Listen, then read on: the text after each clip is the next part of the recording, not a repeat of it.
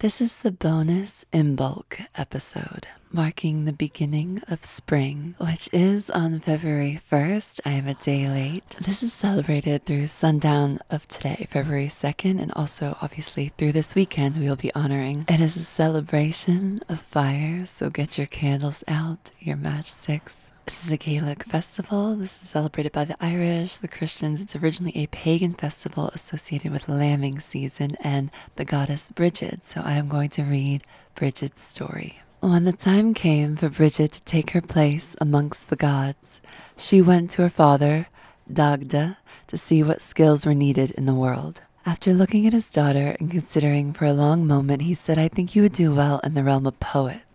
Go visit the Hawk of East, who trained your brother, Ogma in the way of words. Seek what learning you may from him. So Bridget traveled into the rising sun, climbing up and up rocky slopes showered with spring petals, until she reached the nest of the Hawk of East. The hawk was singing the song of dawn to her young, coaxing them to open their eyes, and breaks to greet the day.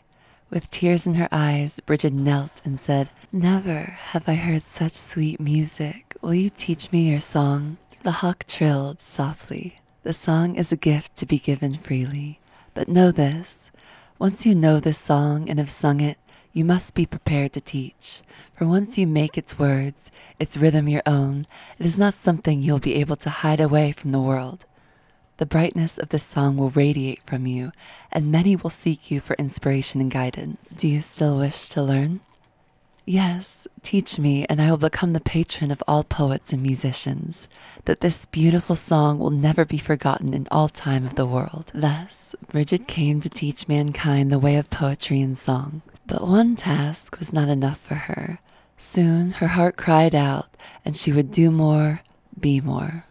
When summer came, she set off to the south, where she knew her brother, the Onset, should gain great healing knowledge from the proud red stag that dwelled in the tangled woods. Though he led her a merry chase, the young goddess was swift and fleet of foot. After many miles, the stag still was not able to outdistance her, though she was not able to catch him either. As the sun rose to its zenith, he bowed his great rack of horns to her, saying, I know what it is that you would seek from me, and if you had given up the chase, I would not even consider teaching you the arts of the physician. You will need the same tenacity to battle illness as you would to war against the Fomorians. Out of breath, Bridget panted. I have fire in my heart, in my limbs. I will not falter in my care. Then you shall be goddess of the healers, the physicians. Inspire their craft. Remind them of the heart that resides at the core of their vocation. For without the human spirit, the healer can heal no one. Now Bridget tended both poet and doctor, yet soon she was restless again. She wanted to learn more her thirst for knowledge driven by the fires of her spirit, she decided to travel west to the salmon, who Bridget knew had helped her mother Danu give birth to Dagda's numerous children. Perhaps there she could quench the fires that burned in her heart. Bridget journeyed through the autumn woods, so intent on finding the salmon's pool that she was all but oblivious to the flaming beauty around her. Eventually, she found the great hazel tree and the spring that flowed up from beneath its roots. She looked into the waters, momentarily startled as a large fish broke through her reflection. Bridget, daughter of Dagda, what do you seek here in my pool? What has brought you so far from hearth and home to this wild place? Kneeling, Bridget replied, Wise salmon, I know not what I seek, but I do know that my heart is restless and discontent with the knowledge I have gained from hawk and stag. Is there something I might learn from you that will calm my soul? The fish waggled her head back and forth. Child of plenty, daughter of the deep earth, all that I know will be but a drop of the great cauldron of your spirit. But I shall teach you. You will become the greatest of midwives, tending not only to the children of man, but to those of cow, horse, sheep, and all others who would seek your care. Your touch will soothe the labor pangs of the mothers, and your sigh will bring comfort to the fathers but you will be unable to turn any away. Your days and nights will no longer be your own, for new life waits for no one. Do you still wish to learn? Bridget exclaimed, Oh, yes, Salmon, please. I'm sure I will be so busy that my heart will be full at last.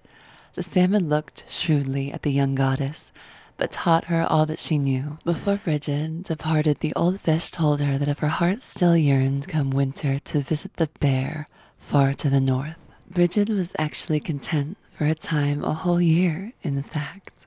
But eventually she became restless again.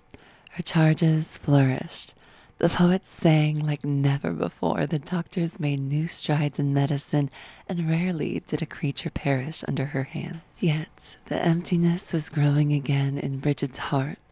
So, remembering the salmon's words and being a responsible goddess, she packed a satchel and asked her brothers, Dion, Setch, and Ogma, to look after her duties until she returned. Following the stars, Bridget traveled for many days until she came upon a great snow crusted cave teeth chattering, she called, Mighty Bear, guardian of the North Star, Salmon has sent me to you.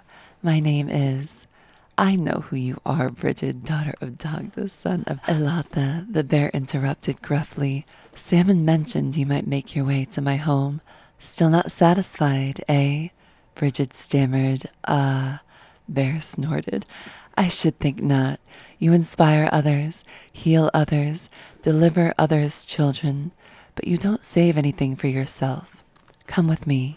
I gave these secrets to Goibniu the smith long ago when he used them to wage war. I give them now to you. You may choose to use them as he did, or you may choose to make things of beauty and light. Or perhaps your tastes run more to the practical. Whatever. This is your choice to be made out of joy and wonder and love, not duty. And so Bridget became the patron of smiths and craftsmen.